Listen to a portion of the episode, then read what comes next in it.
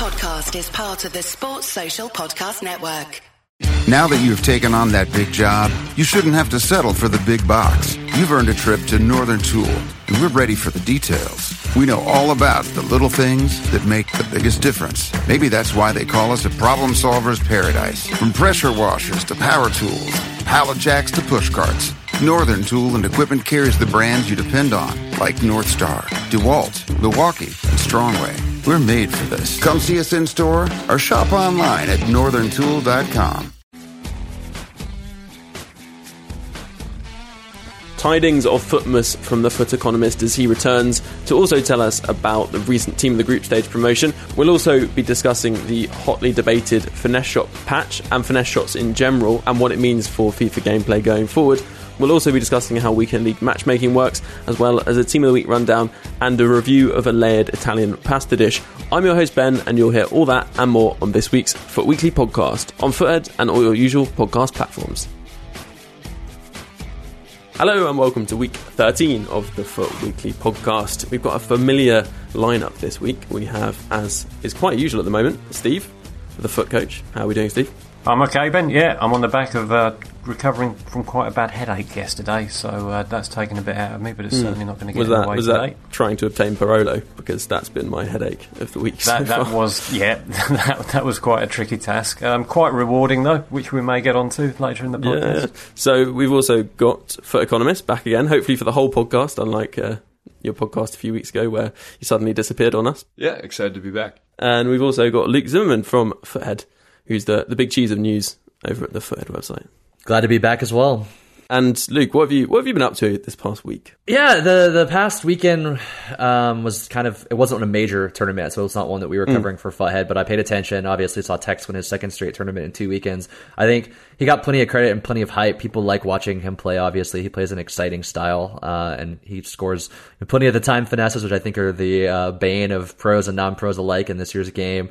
Uh, sort of this year's low driven shot, but he also scores plenty of other, you know, a variety of goals, which you don't see very often from the other guys. He just every single mechanic in the game, whether broken or not, he knows how to break them seemingly, and uh, it was fun watching that. Also, been a ton of content in the game. I know some folks have some gripes about team of the group stage, but if you're an, a collector or you're just someone that you know likes to dive into pack parties or rip SBCs. Maybe the latter hasn't been as good as, as it has been in some recent promos, but uh, there's been plenty of new items in the game, so we've been adding those on the site, kind of you know testing them out in game ourselves. For those of us that have been uh, you know still sticking to the the weekend league and division rivals grind um, mm. more so than others in our office, but yeah, it's been interesting to see all the the different. Now we have player of the month all kinds of stuff been, been dropping in the last week. So, not, you know, people that complain about nonstop content. I saw a tweet last Thursday and we've had plenty in, in the five six days since then. So, yeah, yeah. Uh, you, I, think, you've always got to think when when you hear those kind of murmurings, or there's not much content going on. You know, there's got to be an understanding that you need the hard times to accentuate the good times, and I think that's partly what happens in those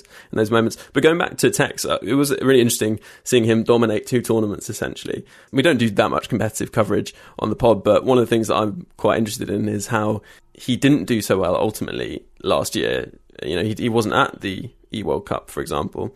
And I wonder whether he's such a high reactions, high twitch, incredible kind of almost FIFA athlete, if you like. He recognizes all the, the things you can exploit. He recognizes very quickly and learns these very intricate moves very, very quickly and can implement them. But I wonder whether, because of his lack of experience, that's why you see the likes of De Sarbi winning the competition eventually. Because once everyone's learnt all those aspects, does he have enough to kind of compete when we get to crunch time and, and all the other players have sort of caught up with him in some ways. Yeah, I, I, don't I don't know Donovan as well as some of the other guys on the scenes besides just like covering him as a as an esport athlete or competitor, but I he, he was you know still 16 years old coming off that breakout tournament win in Barcelona and just getting all kinds of offers. I mean, you could see the vultures circling him at that event. You know, they had various publications, teams, aspiring teams just crowding him. Like that kid's head must have been spinning in the months after that. And then he certainly signed a very lucrative deal to make him one of, if not the highest paid FIFA Pro players with F2. Obviously, kind of a brand in their own right. Um, and I think the adjustment to that pressure may have taken some time. Um, and then just that plus this year's sort of meta or pro um, exploitable aspects kind of more lending themselves to his style of play and his game uh, I think it's been kind of a perfect storm. I don't, I don't, I don't think he's getting enough credit for having won two tournaments in back to back weekends with really no downtime. Like that's unbelievably hard mentally. So uh, I think uh, he's off to a heck of a start. He can honestly probably coast and still make it to the playoff this year. Mm. Um, we, we're still going to have to see how the point system winds up working. But my guess is that he could just be on neutral and not win anything else, and he'll still at least make the playoff and have a good shot at FEWC also. And just wanted to quickly say, um, well done to Ranners, who we had on the podcast before the first tournament, and um, said that he felt that Tekkz would win the competition. So he was he was not wrong. And though having a look back at those two tournaments, it feels like that was an obvious choice. But uh, not everyone was that clear about the fact that Tekkz was going to do so well. So shout out to Ranners. And uh, one of the things that I was going to mention in conjunction with this is actually the new patch because that had the intention of nerfing something we saw as maybe too prevalent in in those pro matchups in those tournaments, which was um, finesse shots, which anyone who's been playing relatively competitive FIFA will know that it's one of the gripes with the game, I suppose. After quite a number of patches, we've only just really seen it start to be patched, and this patch is really only for nerfing finesse shots, which are kind of coming at an angle towards the player and an angle towards the goal. Um, you can see graphics and pitch notes and all that if you want, but I think the consensus, Steve, was that maybe it isn't really doing enough. We're not really seeing much of a difference in terms of the day to day play of the game so far. It's something that I felt wasn't noticeable when I tested it. I mean, I when the patch dropped, I went into squad battles and played a game on something like amateur, one of one mm. of the very easy settings, so that I could just literally fire the passes in from all angles to the striker and hit the finesses, and they seem to be as, as accurate as ever. So, Jamie, contrary to popular belief, you do actually play the game. What are you thinking about finesse shots yourself? I don't think we've really checked in overall. How, how have you found them this year? Yeah, well, they're certainly effective this year. Um, mm. So I think one thing is sort of interesting to, I guess, zoom out for a second and try and look at this patch from like the perspective of EA, who are making a game for you know millions of players. It's certainly the first time finesse shots are certainly very effective in the pro scene and even higher level, uh, higher levels of play because of the the effectiveness of like goalkeeper movement right now, um, which I think more or less, I mean, when keep when pro players have time to like figure out that a player is going to do a finesse shot of like they've sort of worked their way, they worked them sp- some space to the top of the box. You know, I, I, would say you know unless they fake them out and go to the other corner, it, you know it's like eighty percent effective that they can um, block a finesse shot by moving their goalkeeper. Maybe even better than that. I think even at like a sort of a tier down level of play where you're you're, you're talking like division, let's scale call it three division rivals and ups. Um, that the goalkeeper movement is very very effective, which I think is why the first time finesse shots feel so effective. Maybe like at a casual level of play, they don't like their uh, ratio of, of uh, being taken to going in isn't really a problem for uh, EA, or they, they, maybe they don't see it as sort of as like a bugbear for that you know that casual audience. That being said, like I think this minor nerf to these finesse shots is sort of the first step in uh, maybe a like a bigger sort of more long running plan that they have for maybe nerfing or uh, toning down the finesse meta. Maybe they're going to start um, tweaking with how effective goalkeeper movement is, or maybe they're going to make it easier for goal. Like maybe they're going to make be- uh, goalkeepers react better to first time finesse shots or something like that. Maybe to sort of quell the issues at the higher level. But I think maybe uh, this was uh, maybe not nerfed as much as it could have or should have been uh, because of you know maybe it's not as effective or uh, too overpowered, if you will, for the casual audience um, who maybe expect like, hey, I, I, you know, this is a world class player. Maybe I should be hitting this in or at least on target, uh, you know, first time. I think something of note is the these pro tournaments that they've had, especially the ones run by EA. The one last weekend, I believe, was run by Peggle, but the major that happened last week, and now there's another one this week. Although not, you know, I should point out that this week's is actually being run by a third party as well. So maybe FUT Champions Cup 2 will not be the data bearer, but I digress. Number one, they are able to get data from like the pro players and see like what those trends are and export that and, and analyze it. So yeah, they're not going to instantaneously just be like, oh, all pro players do this. Let's nerf this because that would have, you know, undue impact on the majority casual audience that play the game. Um, there's just so many stakeholders that I think it's hard, but they'll, they'll still have the ability to like look at that and say, okay, for sure, our is goalkeeper, you know, is is goalkeeper movement as OP as pros claim because this reason, or is goalkeeper movement? You know, I, I actually saw in the first weekend guys giving up goals by guessing wrong. Um, yeah, which you feel like that's how it should be, right? Yeah, and you, you don't really see people complain about that they just complain, oh, well, it's it's it's weird to me that we live in this world where you know, oh, timed finesse is too OP, but goalkeeper movement is too OP. Well, like, are you complaining that your time finesse isn't going in every time? Like, it already seems like it is. So, um, it's it's a strange like kind of dichotomy to me. Is like which the, is the ones that really confuse me, and maybe you guys can explain this one to me. But the ones that really confuse me are people that say that it's shrinking the skill gap. Like the only thing that maybe I could understand, like those two new dynamics, the time finesse shot and the um, the goal, goalkeeper movement. The only maybe explanation that I could understand is that you can sort of you know take your hands off the, the sticks or the hands off the controller uh, if you get put into a situation where you know they've worked a very strong chance and maybe it's like a one v one. Maybe a one v one should be more of a guaranteed goal. Like if you are able to work that and you can bail yourself out sometimes with goalkeeper movement, and maybe that shouldn't be as easy to do, but. Um, I have a, I, I'm confused as to why a lot of these pros are, are talking about it reducing skill gap. No, it is literally a skill gap thing, and it seems like many of them are complaining just solely because they can't do one or the other as well as their peers. And um, you know, I I don't. I, am not going to minimize the feedback because these guys are better at the game than I'll ever hope to be. Um, so certainly their feedback is very valuable. And I think it's important. Um, I think if if if they're that adamant that these features are broken, then I think they should provide more targeted feedback on what should be changed about them because they're not going away. If anything, I think there's going to be more aspects like these. Because if these guys want, you know, Street Fighter Five s combos and stuff like that, well, then you're going to have to learn how to do them. You know, you can't just because something is stopping you from getting the auto goals that you used to score in previous FIFAs doesn't necessarily inherently make it bad. And plus, like, okay, even if that is too OP, that sucks. Give that feedback, but then in the meantime, master it so you can benefit from it, like the way you see some of these guys that are, you know, making finals do. So what I think is quite interesting about this is, I personally think time finishing has been a great addition in every way. And I think actually Andy recently, AJ3 recently tweeted this, and I totally agree that it's been a great addition, and it's only really finesse shots where we're seeing this as an issue, and as a result, sort of the idea of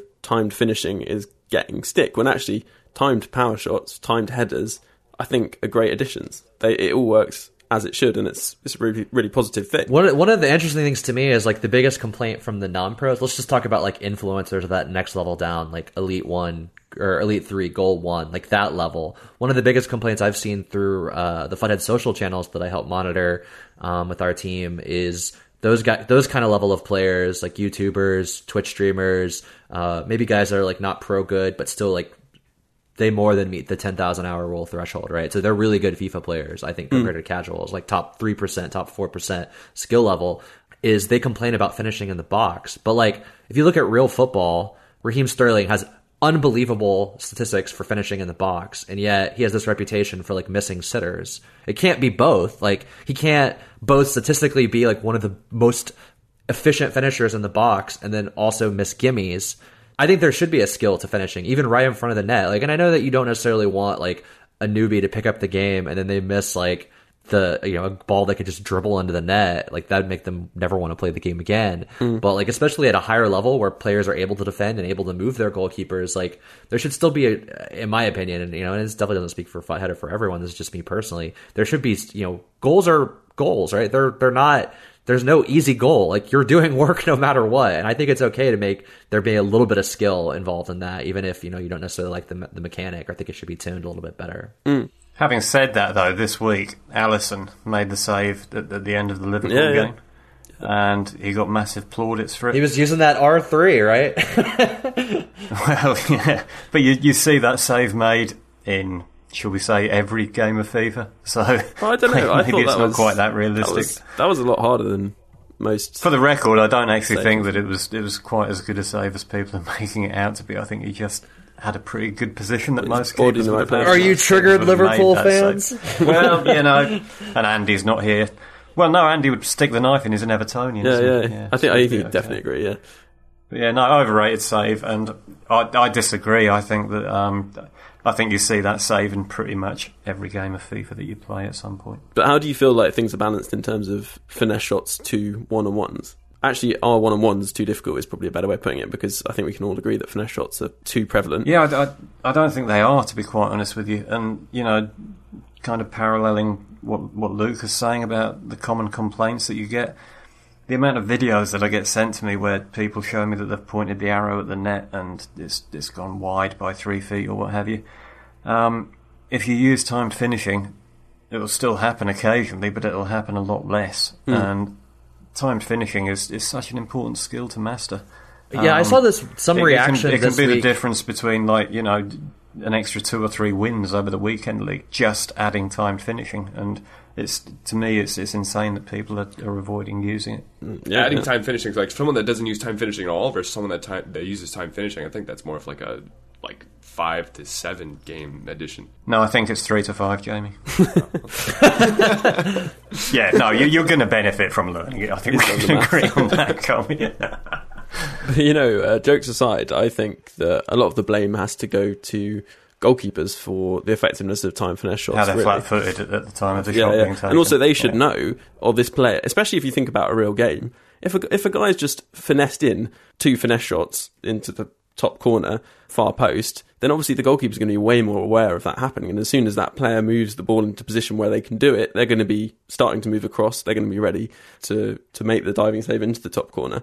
Um, I think yeah, you can move the goalkeeper yourself, but you just feel like with certain finesse shots where the speed isn't even particularly quick, they should be ready to, to make the save and not be caught out as they, they look like they often are, I think.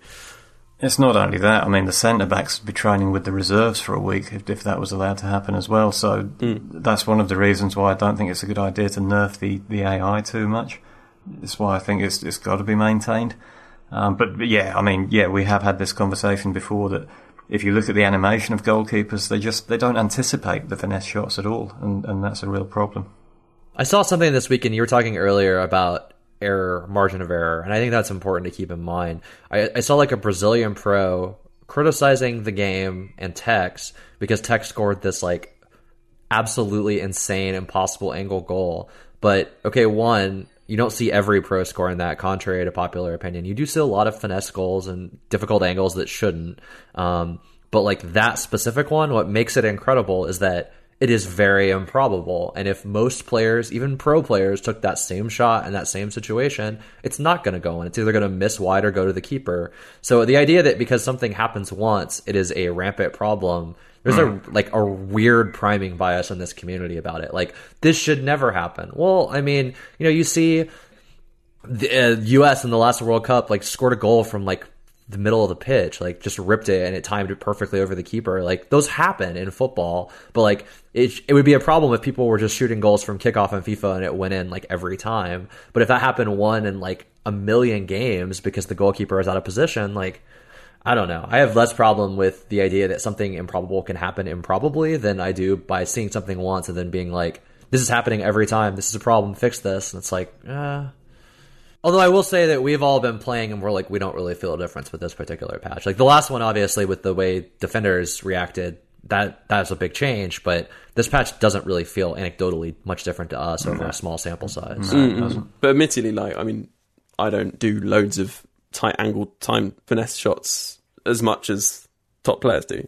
You know, if you look at some of the, go- the goals that were scored during the tournament, they were goals that I'd score every so often, not continually every couple of games, which they clearly are scoring. So I guess we're not exploiting that as much. Part as of the we- problem as well, Ben, I, th- I think we looked at a clip. It might have been a clip of yours actually at some point. Is it's it's not just all about the, the player taking the shot and the goalkeeper.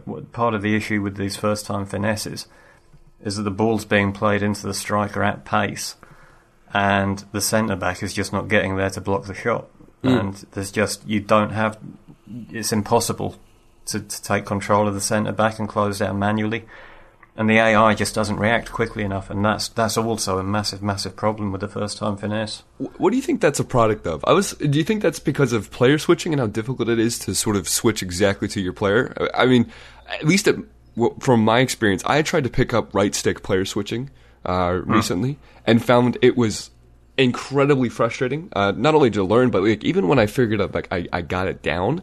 Like there are times where I feel like even if I did it exactly correctly, um, that I just couldn't like I couldn't get to the player that I wanted. And I thought maybe if they did some sort of if they if they set up some sort of system sort of similar to Madden where you could, you know, like when you when you sort of hike the ball in Madden and it's in your quarterback's hand, and you can pick out different players based on, um, you know, you can throw it to a different player based on like clicking different buttons, like X to your wide receiver, A to your to your tight end. If they did that on uh, FIFA, where you could like click some sort of modifier button, and then every time you click that, you held down that modifier button on defense, and then you clicked a, a, a different button, and maybe you could like preset this or set this up in your custom tactics. It would switch to a certain player in your team and then like that way it, it would like sort of you could I guess get around sort of the, the difficulties of that right stick switching. Well, Yeah. the thing with Madden though is like you still you have eleven players just like on FIFA, so you can't switch to every single one of them by hitting a keystroke. Like you have to go through multiple Right. button presses just the same there. So I think some of the same problems exist, though I don't.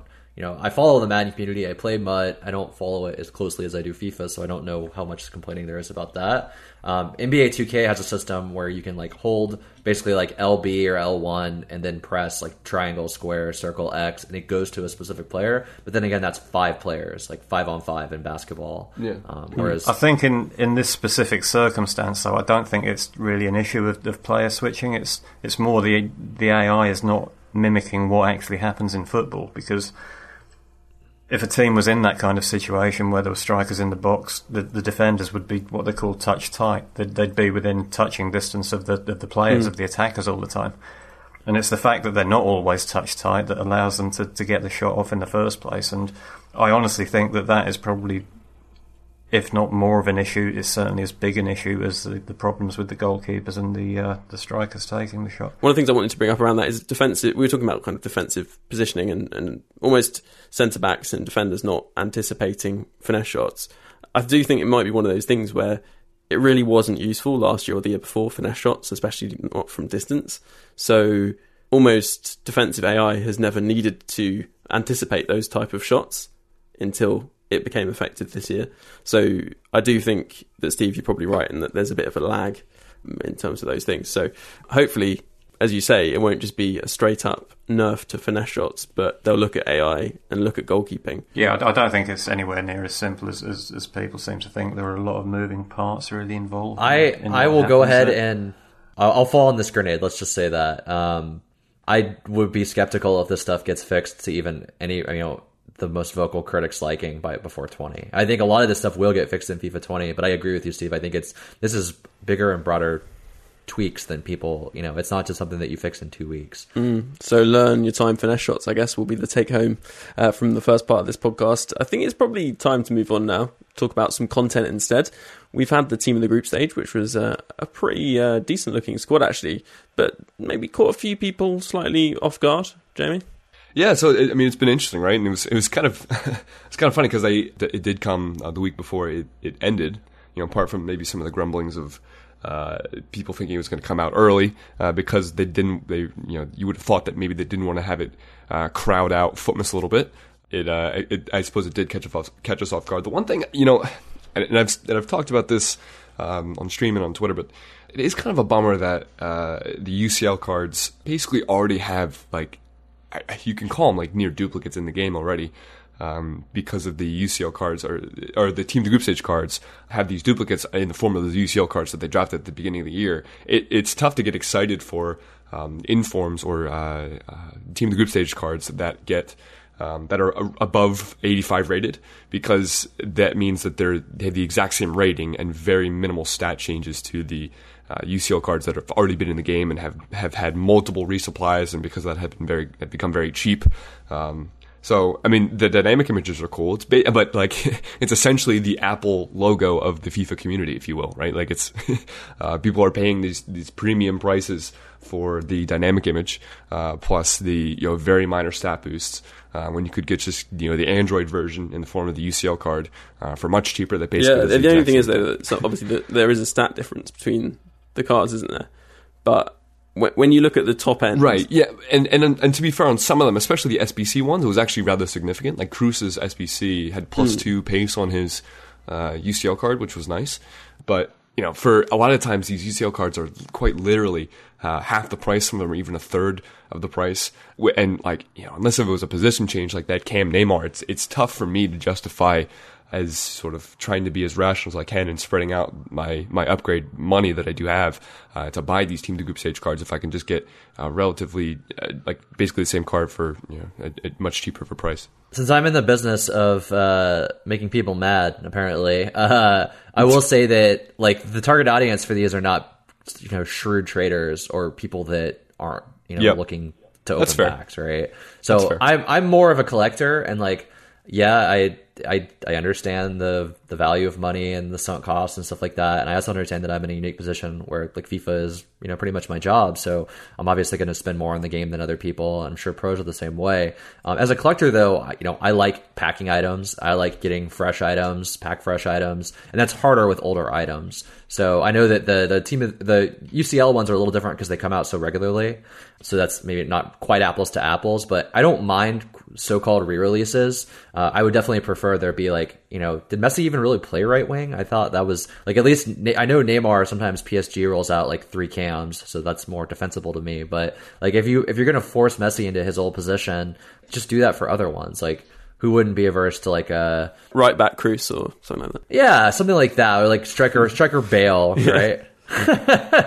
no, I mean just like something creative, right? Like you don't have to like really go nuts. Like you don't necessarily want like a center back Alba, though maybe that would be cool too. CDM Koulibaly, I don't know. I mean, like have fun with it if you're gonna have like the same thing. Because I don't mind the one-off re-releases where there's like two similar ones. I think where it gets really silly is like the Griezmanns, where there's like I know that his uh, obviously Yeah. his dynamic one is gonna get upgraded and be different, but right now there's like three virtually identical cards, and they're Yeah, all not that weird, different from his it? base of 89. So that's the tipping point for me. I don't mind one so-called re-release, but when it's like just three, four items hmm. exactly the same. I think it was a bit disappointing for me with the Cruz SBC because there was a UCL card, and I, I get what you're saying about you know it's fun and the novelty and all that, but the UCL the UCL card that was released at the start of the year it has two less pace and it has one less on all the shooting stats. But that one's And the it- ultimate, you know, FIFA Twitter where it's like 69 pace. No, I don't want it. Like the Drake meme, 70 pace. Oh, that sounds good. Yeah. I mean, it's one of those things, you know, and probably going to use Shadow on him or something anyway. And I, I, I don't know. I found it a bit frustrating actually that that card was what they chose. You know, you could have chosen there are so many other options, and choosing something which essentially already out there for cheaper tradable just felt a bit disappointing. And uh, to an extent, it was the same um, with the other UCL SBC you had Laporte as well, who well, they didn't decide to up his pace to 70. they put it on 69. And his physical was 79 as well. So he wasn't quite looking as good. Insigne, I mean, I, I don't, I've, I, I argued with you offline. Well, I guess one, I should clarify that I had unusual results and that I packed Team of the Week Werner. So obviously Cruz paid for itself, but that's not everyone's experience, certainly. But for me, like, you're, it it is a premium good. Like, you are spending something for an untradeable, but the pack rewards were, like, pretty decent. And I'm okay mm. if they balance it like that. The problem to me is that Laporte sucks and you don't get anything for it. Um, Yeah, there was no you have to, at all, You'd have to be like a super Laporte fan or like a huge City fan to have any interest in doing it, or just be like a naive noob, I guess. And then like the Insigne card actually looks good to me, but the rewards and the cost is just terrible. So um, I. I, as like the resident contrarian, I guess now of this podcast, this is the third time this episode I've just been like, let's rile people up. Every time I hear people get really mad about like if it's a decent card, even if it's overpriced, my weakness is it really makes me want to do it just to see what happens. Uh, obviously, that's a very bad process, bad result lending thing to do. Um, whereas Cruz worked out, you know, I could done Insigne for 350k or whatever, and then got nothing in the packs and just wanted to die. But it's just, yeah, I think the the latter are more problems to me. I don't care if the card like isn't sexy enough. Like I saw I am French shitting on it, and like, yeah, dude, your team is sick. Like you are a hardcore trader, and you've built this like nutty team. Like it's not going to crack your team. But to me, it's like it's more you're kind of just doing it for the like event's sake, right? I know that's silly. It's like a collector's thing. Um, whereas with Laporte and Insigne, it's just so much less defensible because the rewards are so bad or the card's so bad. I will say, as again, uh, sort of in the theme of this episode, playing devil's advocate. I have a I, I have a roommate uh, or, or a sort of an apartment mate, if you will, who lives across from me, who's a big City fan, or at least pretends to be. And uh, when this Laporte card got released, he texted me in all caps, like, you know, Laporte SBC, like, you know, oh my god, like, I, you know, he's very, very excited. so I guess, and, and you know, Yeah. he doesn't play FIFA like we play FIFA, not even close, right? Like he, he sort of plays casually. Every now and then, he'll be like, yo, like Jamie, what do I buy? And I, you know, give him some advice, and then he manages to mess it up. And um, there's, there's a, if we ever need, there's quite a few stories we could talk about with him he uh, he was very excited about this SBC, right? Like he uh, sort of immediately did it because you know he wanted he his justification was that he wanted to link his uh, right back Lala uh, and try and get Mbappe in a team, uh, which I you know I guess I get. And then he also liked Laporte, so Yeah, He the, I think that's fan. that's actually a big blind spot in general for you know. I'm not going to talk about pros because they live in their own kind of bubble, which is awesome because they're incredible. They're so good at something that they're like in the top one percent, so they don't really count. But like for YouTubers, hardcore game, like even the people that follow all of the you know four of us on this podcast or you know operations that we work for, those people are not the same as the majority of FUT players. So I think that's really easy to lose sight of. Like I, I've, I see this a variation of this tweet regularly. Who is this even for? Well, it's clearly not for you know the biggest YouTuber in the world on FIFA or the biggest Twitch streamer. Um, like I think that card blows, and I have no you know pretense about saying it. I think Insigne is a ripoff, and I don't mind saying that. But like I can also understand why someone maybe would want it. Like, should it should the should the rewards and should the items be like more targeted towards like the middle of that Venn diagram? Yeah, definitely.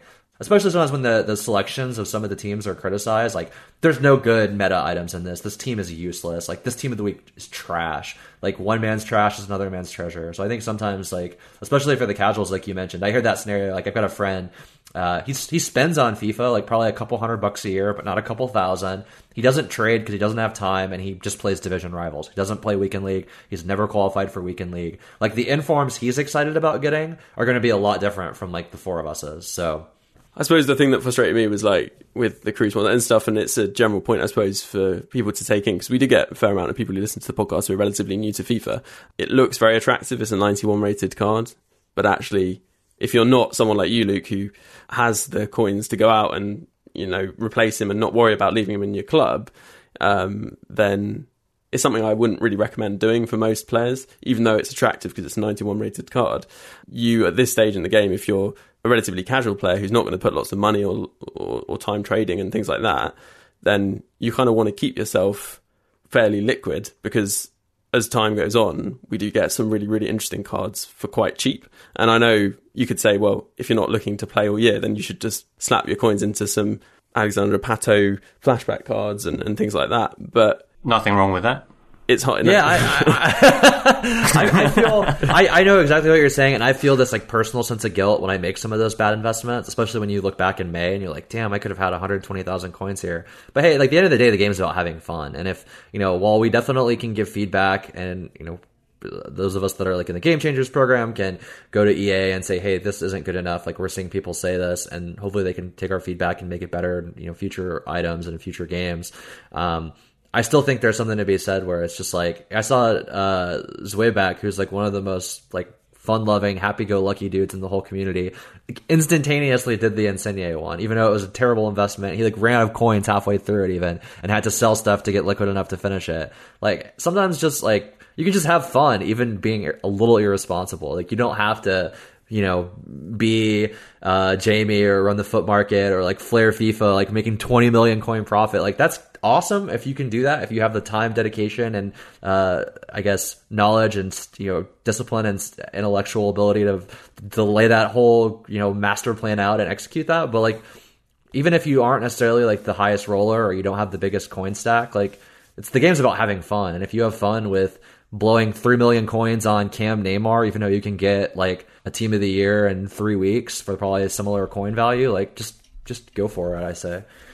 Yeah. Yeah, Don't, So don't do let's, the let's, let's the rehash all the irresponsible things Futhead has endorsed on this this podcast. Right? Like, Don't do them, kids. Even I haven't done them, and if, if that's not an indictment on an SBC, I don't know what is. I, I think Laporte is beyond the fray. I can I can see a case for just like being irresponsible and doing Insigne because the idea of having these two like very uh, small, uh, pacey strikers like him and Mertens, inform Mertens is that sounds so much fun to me. And then you're like maybe you Oh, I don't know, but you know, you're saying this, and then I'm like, well, his inform is pretty much the same card.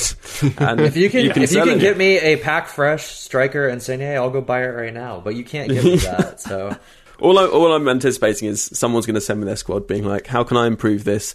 My midfield isn't doing it for me, and Cruz is going to be in there. And they're going to be like, well, you know, if you hadn't done that 91 Cruz, you bought the tradable at the time, you would have had 100k to spend on Kondogbia. I, for for a second, for a second there, I thought you were going to be like, how can I improve my team? And they were going to have like the 90 striker Insigne being at CM or something like that, like a four one two one two. Well, I've definitely been uh, sent stranger things via Twitter DM, uh, it has to be said. We're probably ready to have a little bit of a break. Up next, we've got FUTMAS, Team of the Week, and a question about how Weekend League form works. We'll see you in just a few moments, listeners.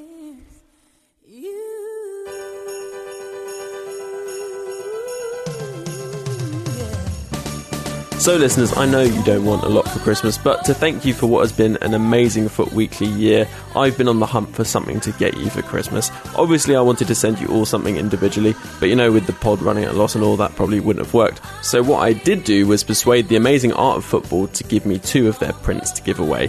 We'll send you your choice of any of their incredible illustrations. They've got Messi breaking Boateng's ankles, Stevie G's FA Cup winning goal versus West Ham, legendary kit collages, player portraits from R9 to Totti, and much more. It's all amazing stuff. Just have a browse. It's worth a procrastinate at the very least. There's no Vincent Aboubakar yet, though, um, but I have written to Santa and I've been a very good boy this year, so fingers crossed. To be in with a chance of winning, all you have to do is email footweekly at mail.com with art of football in the subject line and you'll be entered automatically. Keep an eye out for the other one, which we'll be giving away on our Twitter at footweeklypod. That's not it, though, because I can hear you say, there can only be two winners. What about the thousands of other listeners who miss out? Well, fear not, you can browse their incredible t shirts, sweatshirts, prints, and when you've found something you like, which you no doubt will, just use the code FUTPOD for 15% off. That's FUTPOD, all one word, for 15% off exclusively for FUT Weekly listeners. And if you're short of a Christmas present, then that is the place to go. Right, Merry Christmas, and let's get into FUTMAS. So, Jamie, it's been quite a long first half, so I'll spare the break formalities. Let's get straight into it. Do you think EA could spice things up for FUTMAS this year? You know, I think it's good. They they're sort of playing with fire if they do change it up, um, because at least, well, playing with fire in the sense that they might get the you know the FIFA community riled up a bit because it is such a uh, an event that's held up as this sacred uh, kind of uh, some you know some of the best content that they put out all year. You know, honestly, I, if there was no leak, I, I you know they could put out the exact same event as last year. Uh, and if they if they subtracted away the leak, then I think people would be ecstatic with it.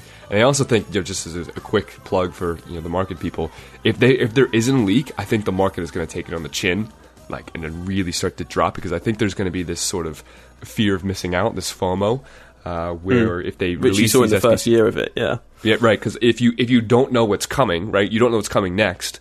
You know, say they are say you know with this team of the week, the, you know Rashford got snubbed, so we'll use him as an example because I think because of him maybe getting snubbed, maybe there's some sort of tinfoil hat theory that he's going to get a FUTMAS card. So if Rashford maybe gets like a striker FUTMAS card or something like that, but you also see that later in the promotion because you know X website has leaked it that you know another striker from the Premier League, maybe Jesus or something like that, is also going to get a FUTMAS card. Then well, you're not going to do that Rashford card because why would you? Because you just you're waiting for that you know, the Jesus card. But then when Jesus comes out, because everyone's waiting to do it because he's better than Rashford, his requirements are way too expensive, and then you don't end up doing anything, right? But like with if they didn't leak it, then you would always want to complete the SBC on the day of, um, and I think the market would uh, get get really crushed by that because people would put their coins and be like a you know the the, the ultimate coin sucking SBCs, if you will.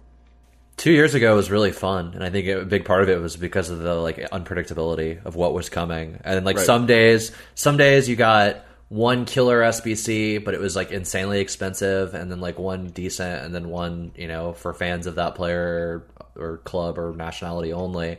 Um, then last year, obviously, like you said, uh, the, the leak took a lot of air out of the tire. I think, at least in terms of the hype in the kind of hardcore community, like the traders, the you know futhead commenters, the people that like really eat, sleep, and breathe FIFA uh, influencers and stuff like that. But I think like they started pivoting and like making some changes, and it's just I think it was so hard for them to like pivot on a turn on a dime that it just wasn't as fun as the year before. So I agree. Like, do not make any social graphics with like every single SBC and do not give them to people that are prone to giving them to you know the kind of people that would profit from those. And I think we should be okay. Uh, Yeah. I tried to be as diplomatic as possible in saying that, but just like that, that graphic cannot exist, right? Like, or if you if it does exist, release it the very last day or something like that. I don't know, but if they're if they're if they're able to keep the this under wraps, uh, I think it could be really fun, even if you know only ten percent of the SBCs are like super desirable uh, in the meta or something like that. Well, am I right in thinking that we didn't see leaks for these UCL items, Jamie, um, that came out, these SBCs?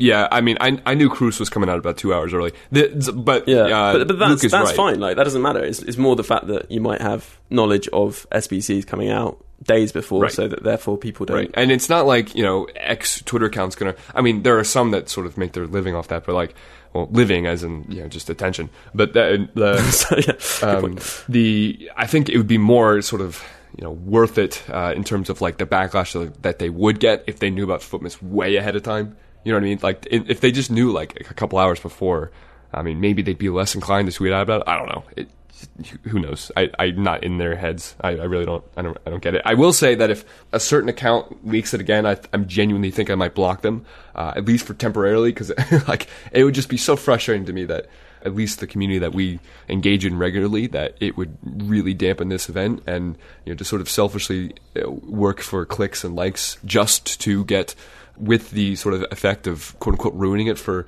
other people I think is really selfish um, and uh, would be Yeah. would be a bummer. Yeah, and I think it was really frustrating last year to see all those SBCs ahead of time, and fingers crossed that won't be the case this year, um, and it will be a much better promotion for that. Hopefully, we see uh, another Christmas Carol, who I know Steve you enjoyed last year. Yep, it was fun. I think you're hoping for a um, what was it? You want a Santa Cazorla somehow, Yeah. didn't you? Continue the Christmas theme. Santa Claus. Yeah, one of the things I was also saying is uh, he's not in the game, so it obviously wouldn't work. But uh, Di Natale, which is I'm pretty sure Italians can correct me, Christmas in Italian. So Antonio Di Natale would have been a great, a great I. I, I disagree. I think it means birth. Christmas is the birth of Jesus. Well, yeah, but it's yeah, no. Gabriel Jesus, FUTMAS SBC confirmed. Di Natale and Jesus. Yeah, I'll roll with that. You, you've got nativity there. Yeah, yeah. One Um, one more thing about the leaks before we move on. Um, I really want Let it them- go, Jamie. I I I really want them to release a fake leak to like some of the social channels. Like I would not be like upset if they did that. Maybe I would like take the bait as well, but I would I would seriously love it if they did that. W- one thing that would just be loads more work for them would be to just start producing fake leaks in order to mess things up for. I was of the impression that's what that baby SBC stuff was all about because Hmm. Um, I asked EA off the record um, in advance and was told that that was not coming. So then to see people claiming my sources say this flies directly in line with people that I spoke with that would be in a position to know, right?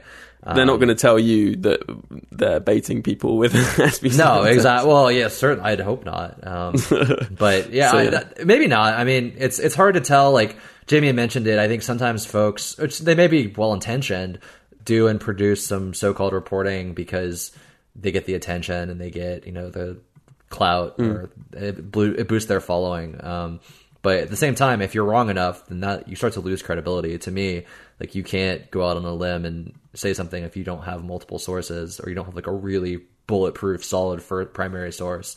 Um, and you know, of course, like people that do it regularly well can sometimes get it wrong, but um, yeah.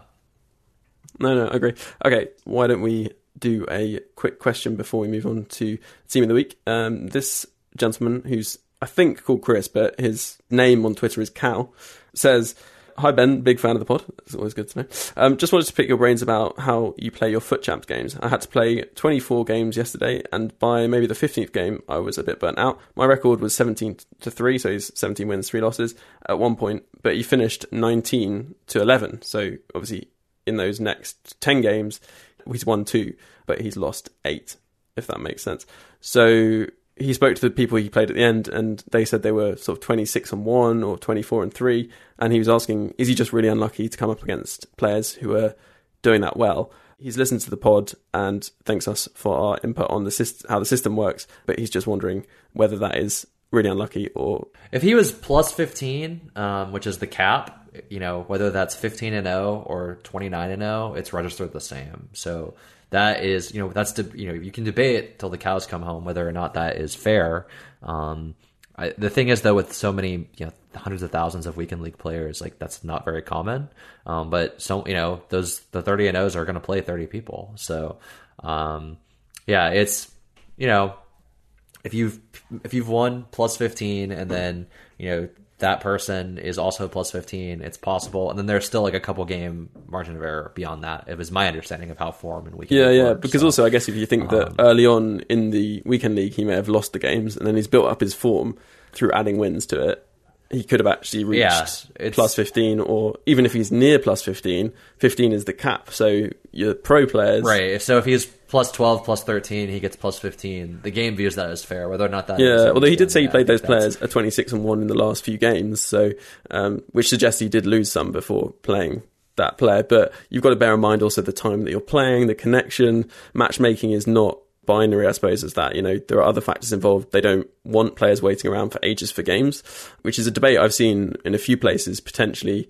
You know, should there be an option of waiting longer for uh, matchups to get a more accurate sort of connection or, or better connection um, rather than There's still a it? cap though. Like you can, I, I don't, you know, EA for obvious reasons, so people don't gamify it, will not disclose what that is, Hmm. so we don't, you know, know that on or off the record for a fact.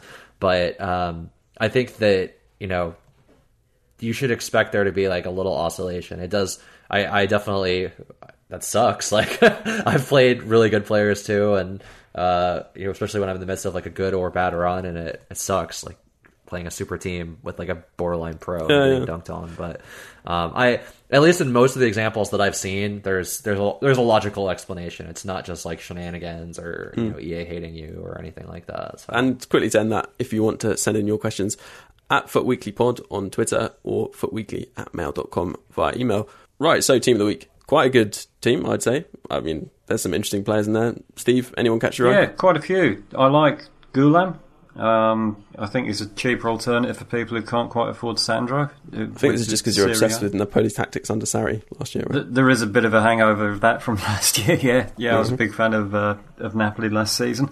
But yeah, no, he's, he's a solid card. Stick a shadow on him, and as I say, he's a viable alternative for people who perhaps can't afford the uh, the more expensive left backs in in Serie A.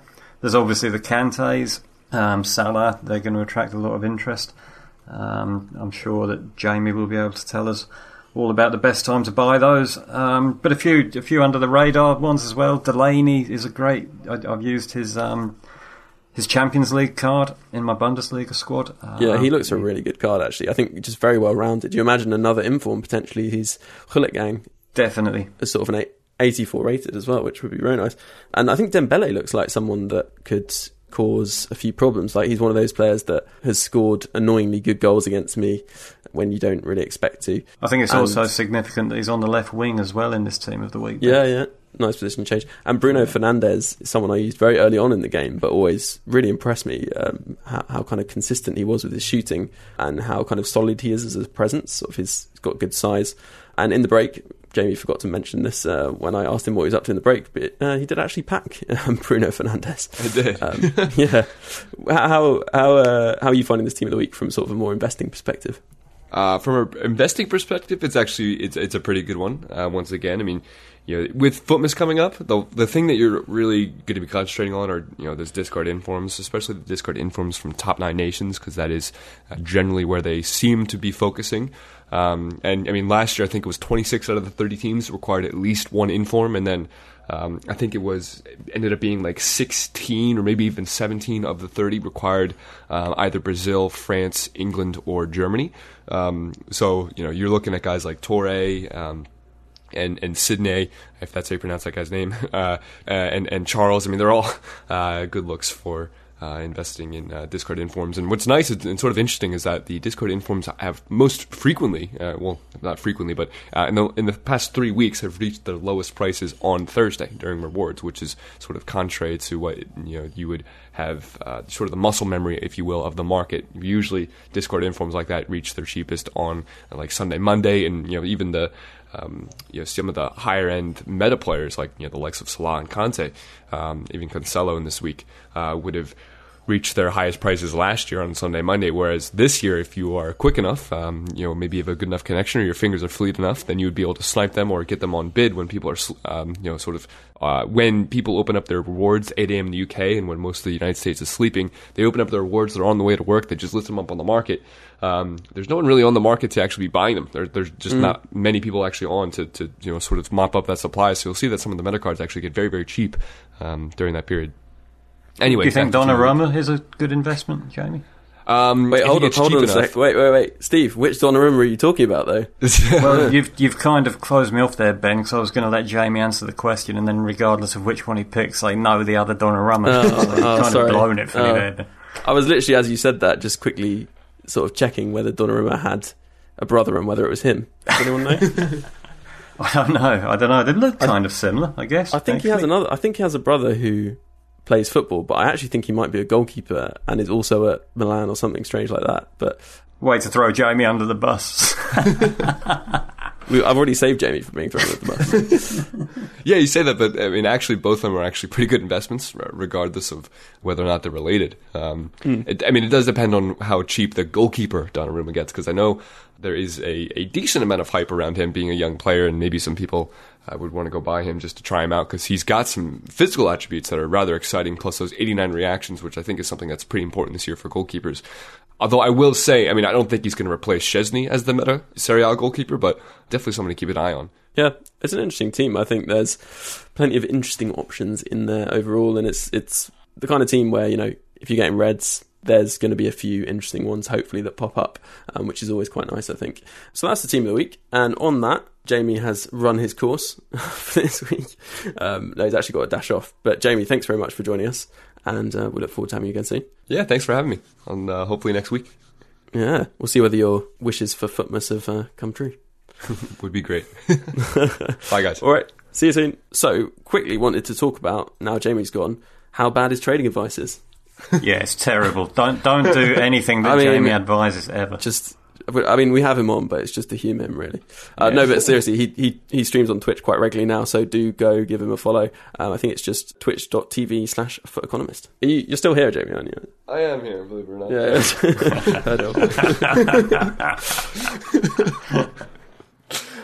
All right, I'm actually going to get going, guys. See ya. Good to have you. What we're actually going to talk about is a little bit of reviews, but we want to combine them with talking about what I've found the toughest objective in FIFA history. the Parolo objective has been um, an absolute nightmare. But Steve, for some reason, probably because you're in a lower division, you actually got him quite quickly, right? Yeah, I got relegated to Division 10 specifically to do this objective. Um, I'd recommend that as a strategy for anyone. I, no, I didn't. I um, I did it with Simone Zaza. I did it with my regular squad and just sort of subbed him on when I was leading by one goal and accomplished it that way fairly quickly. Um, nice card, really nice card. Uh, comparable in a lot of ways to Radja Nainggolan, I've found. Hmm. He's um, but taller, I guess, bigger, bigger. Presence. Taller as well, which is obviously a, a, big advantage in terms of having that big grab range for a CDM that, that you need. Hmm. Work rates are the same, high high, so he's very busy. He's he's not the type of card that's going to win you a game directly, but hmm. he's going to be great at breaking up opposition attacks and distributing the ball. So great recycler and you'll get a lot of goals as a result of having Parolo back there, basically winning your possession and starting your attacks. So yeah, I'm a big fan. And so, Luke, did you give this a go at all? I no, I didn't even remotely try. Um, I did the the last one that involved winning games, and I had taken that weekend league off, and then I basically had to play the tar. Yeah, I basically had to wind up playing like as many games as I normally do in a weekend league to get it. So I just decided that this yeah. wasn't remotely worth it. He wouldn't make my team anyway. I mean, not like that's some humble brag stuff or anything, but it wouldn't mm. be a hmm. fit, I don't think. So it looked interesting. If it was like maybe five wins, I might have sucked it up and done it, especially because I didn't play weekend league this past weekend. Uh, I was just pretty busy, but uh, nah, it's unfortunately uh, just. Uh, if I tried now, it would be a, a nightmare hellscape mad dash. So I think there are the makings of a, of a pretty good Italian novelty team there, though, because uh, obviously you could link him with, with your new favourite player. Mm, yeah, you could. Well, actually, I was going to say I have Red Belotti and also have a few other Serie A and untradeable, it was kind of a novelty fitness squad, if you can call it that. Although realistically, not been using it for fitness much because you just get spanked if you use something any worse than your normal team. Because the quality of my normal team is, in some ways, part of my success in getting to that level of I guess skill rating or whatever. So as soon as I've started using this slightly weakened team, where instead of having Neymar and Salah up front, I've got uh, Belotti and Lasagna. It's a slightly different kind of level of difficulty, I suppose, um, would be the right word. Again, this doesn't happen in Division Ten. I need to I need to push for Division Ten. If any, does Division Ten actually exist? If there are any listeners who can actually provide bona fide evidence, documentary, pictorial evidence that they are in Division Ten and Division Ten does exist, can they tweet it to us? Yeah, please? it's uh, it's definitely the best place to complete this objective because my god, this is it's been a struggle and I have dropped I think 200 skill ratings trying to complete it. I think I was at a point where I'd only done it, done one of the eight Italian goals in division rivals wins at all, and I'd scored something like 15 goals with Italian players somehow, and still not managed it. It's a pretty tough objective. Like we, we mentioned this briefly before, because you do, if you think theoretically, if you're in the right place, you should be getting essentially one draw, one win, one loss. You'd have to play 16, I guess 24 games, wouldn't you, um, to complete this? And that's not including the fact that sometimes you might not actually manage to score with an Italian player. So it's quite a time intensive objective. And I brought in lasagna in the hope that this particularly tasty card could um, make things Oh. make things a little bit Oh. easier. But the truth was, um, he couldn't pasta anyone. Oh, Um. God. And that's the end Joy- of the podcast, everybody. Thanks for tuning in. No, no, he, he was. Uh, he's he's not been great. Let's be honest. He does have really poor passing, and um, I joke, but he that generally for the first couple of games when I had him on, I think marksman. Everyone knows my favourite chem style, etc., etc. Seventy-one short passing just was completely unusable, basically, and I had to put engine on him. So that obviously affected his strength and shooting, but actually he's been a fairly alright player. He's got three star weak foot, but he has got four star skills. He's got good work rates. Um, he actually does feel quite nice on the ball, considering he's a tall player who's actually really strong in the air. I've scored quite a few headers, which is actually quite rare for me. I guess Belotti and Lasagna in the middle. You know, you might as well put it in the mixer um, and see what happens. It was he's not a bad card. Like if considering he's only three FUT Swap items, I think if you've got three remaining, or you're kind of thinking I might as well use these for something, then I think he's a decent option. Maybe give him a go. Most of my opponents seem to have just bought Zola, which in hindsight probably would have been a hell of a lot easier um, than what I was trying to. I've actually used him as well, Ben. I don't know if you'd agree with this, but he's to me he felt like a kind of Peter Crouch with various weird attribute cards applied. I know what you mean. He's not as smooth a dribbler as you'd expect, but sometimes he'd do some dribbling and you were like, wow, that was actually quite good. Does that make sense? So he'd just Yeah. beat someone and be like, oh, didn't really expect that. And you'd do a skill with him and it wouldn't really quite work, but you'd still beat a player. He doesn't feel quite right. Like he's just learning to. A freaky, freaky, unrealistic Peter Crouch. He's got the same build as well, I think. So that is the, I guess, uh, one end of the FUT spectrum with um, not particularly great FUT Swap items and grinding for a Parolo you probably won't even use. But Luke, on the other hand, uh, you got anyone you used over the past week, which uh, is maybe at the other end of the FUT hierarchy? Yeah, this guy that is, uh, you you might see him on Twitter. I think his username is the Prone Bear. I know his name is Dan. Um, I think he's a mod for Castro, maybe. Um, good dude. Like you know, in a, in a scene where there's a lot of negativity and uh, frustration. I'm a, I'm a I'm a big fan of, of, of guys that like raise the bar and, and just are you know whether they, they get what they want in packs whether they you know are into a promo or not they always keep it 100 and are just positive. Um, anyway, he's been adamant that we're going to pack Neymar because uh, Dan, the Futhead co-founder, and I always have just had such crazy pack luck. Uh, did not pack Neymar, um, so I went ahead and just sold some of the items that I did pack. I did pack uh, like a Hummels and a Koulibaly, and so sold some of that stuff, and I just took the super L of spending three million coins on a non-icon and Neymar. Um, I, I I haven't. I know I haven't used. I haven't really played enough games to um, be an expert with them, and I've been playing them in kind of like I, I was mentioning this off off air, kind of like a multiple, sort of almost like a deep lying striker, like almost like a center forward type role. But he he feels like Neymar, you know, five five, elite passer, pacey, good scorer. I know his in-game rating, I believe, for a striker, even with this 94 cam, is very low. It's like 87 or 88. He's definitely much better than that. I mean, uh, I, I, have him paired with. Um, Near him. just Mbappe is not in for him, and just like they, those two are just ridiculous if you've played with them.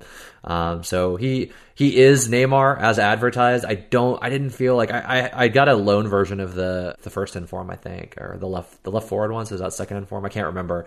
Um, and they they mm. feel basically the same. It's just about chemistry and about um, I guess having that luxury automobile. Like you drive off the lot, you're gonna lose all the value, but damn, doesn't it look pretty? Like when people see you driving in your like Maserati or whatever. So, I I've man somehow this podcast has has framed me as like a contrarian troll and also like a big high spender baller. I do spend, I do open packs, but I'm not as bougie as this. Like I don't have like a pros team. I don't have you know full icon team or anything like that. Um, I mean, you're using regular Mbappe. I know, so right? Uh, I use not informed Sergio Ramos also. Um, but yeah, no, it's my god, not even the UCL I. You can definitely call me a brokey, but no, I. Uh, Neymar, I mean, it's it's it's Neymar, and um, well, you know he's going to get a team of the year, mm. so it's just like, is it worth selling to get a slightly better player at seven or eight chem than at uh, you know ten? I guess that's that's going to be my internal monologue for the next month. Since I've already lost coins, I mean he's gone down like fifty k since I bought him, so with tax that's even more. We, we shall see. Um, there are many things to love about Luke, but towards the top of the list is the fact that you could say to him that he's got more coins than sense, and it would barely even be an insult.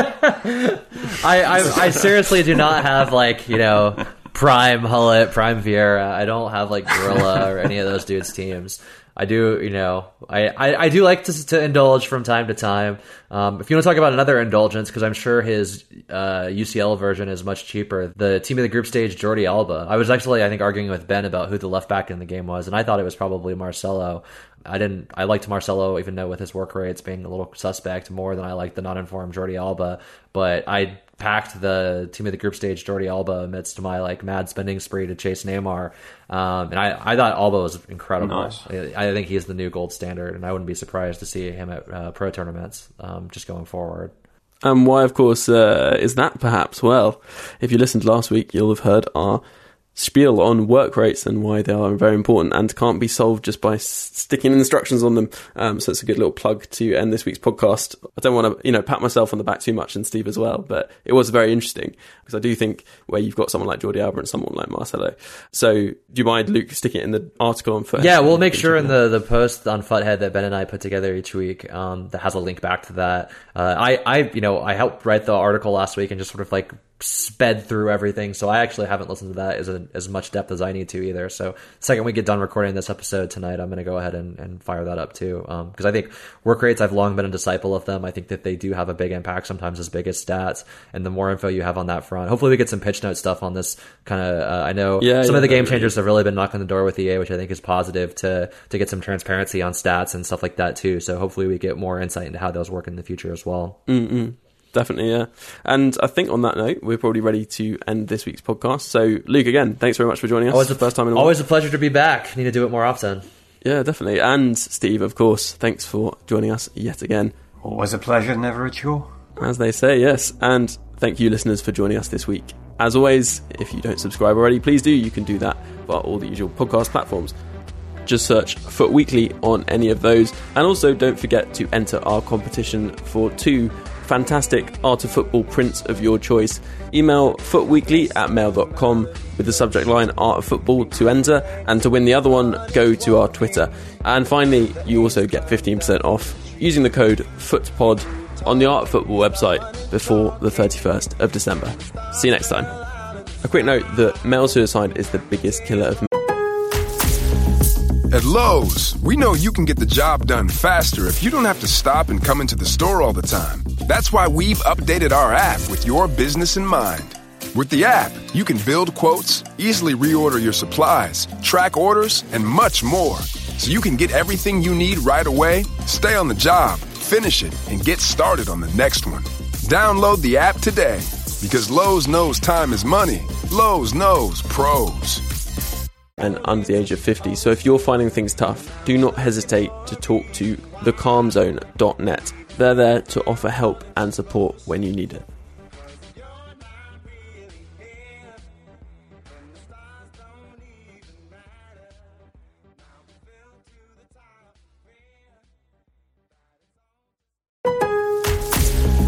At Lowe's, we know you can get the job done faster if you don't have to stop and come into the store all the time. That's why we've updated our app with your business in mind. With the app, you can build quotes, easily reorder your supplies, track orders, and much more. So you can get everything you need right away, stay on the job, finish it, and get started on the next one. Download the app today because Lowe's knows time is money. Lowe's knows pros. Sports Social Podcast Network. Mom deserves the best, and there's no better place to shop for Mother's Day than Whole Foods Market. They're your destination for unbeatable savings, from premium gifts to show-stopping flowers and irresistible desserts. Start by saving 33% with Prime on all body care and candles. Then get a 15-stem bunch of tulips for just $9.99 each with Prime. Round out Mom's menu with festive rosé, irresistible berry chantilly cake, and more special treats. Come celebrate Mother's Day at Whole Foods Market.